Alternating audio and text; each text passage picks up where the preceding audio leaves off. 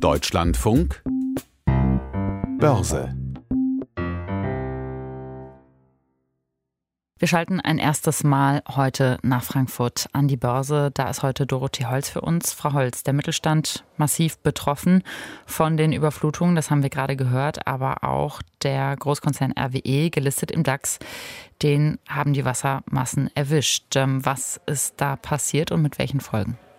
Ja, auch RWE tatsächlich sehr hart getroffen von dieser Katastrophe. Und zwar geht es um den Braunkohletagebau Inden und das angeschlossene Kraftwerk Weißweiler. Am Donnerstag hatte der Fluss Inde bei Lammersdorf einen Deich unterspült und war in den Tagebau gelaufen. Die Kohleförderung musste bis zum Wochenende eingestellt werden.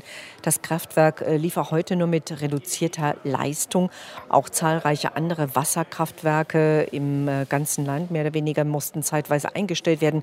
Das kann alles noch recht lange dauern, bis dann wieder Normalbetrieb herrscht. RWE rechnet jetzt mit einem Schaden in Höhe eines mittleren zweistelligen Millionenbetrags. Die Commerzbank hat da auch schon mal genauer hingeschaut und die Commerzbank geht sogar von einem potenziellen Schaden für RWE von 2% des Jahresergebnisses aus.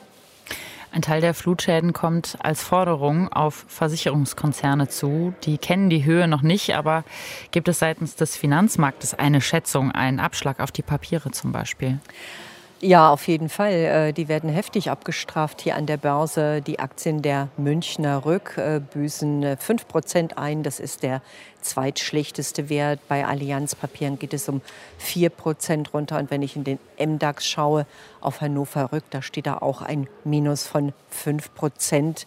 Das heißt, die Börse geht davon aus, dass die Schadenssumme sehr hoch sein dürfte. Man hat ja eine Vergleichsbasis gezogen, schon mit dem Katastrophenjahr 2013. Da lag der versicherte Schaden bei 6 Milliarden Euro. Die Versicherungsbranche, der Verband, der hat selbst gesagt, es könnte in diesem Jahr zu Rekordschäden kommen. Da wurden schon Summen von 9 Milliarden Euro aufgerufen. Aber man kann es natürlich bis jetzt nicht seriös sagen. Und wir haben es schon gehört, die Versicherung springt nur ein, wenn man eine zusätzliche Elementarschadendeckung abgeschlossen hat. Das ist in Nordrhein-Westfalen bei 47% der Gebäude der Fall und in Rheinland-Pfalz bei 37%. Aber der Druck, der könnte natürlich auf Versicherer größer werden, dass es möglicherweise doch eine Pflichtversicherung geben sollte. Auch vor dem Hintergrund natürlich des Klimawandels. Da wird bestimmt noch lange und heftig drüber diskutiert. Und das alles wird natürlich die Kosten erheblich nach oben führen. Und entsprechend reagiert hier auch die Börse drauf. Dorothee Holz bis hierher mit den Informationen aus Frankfurt.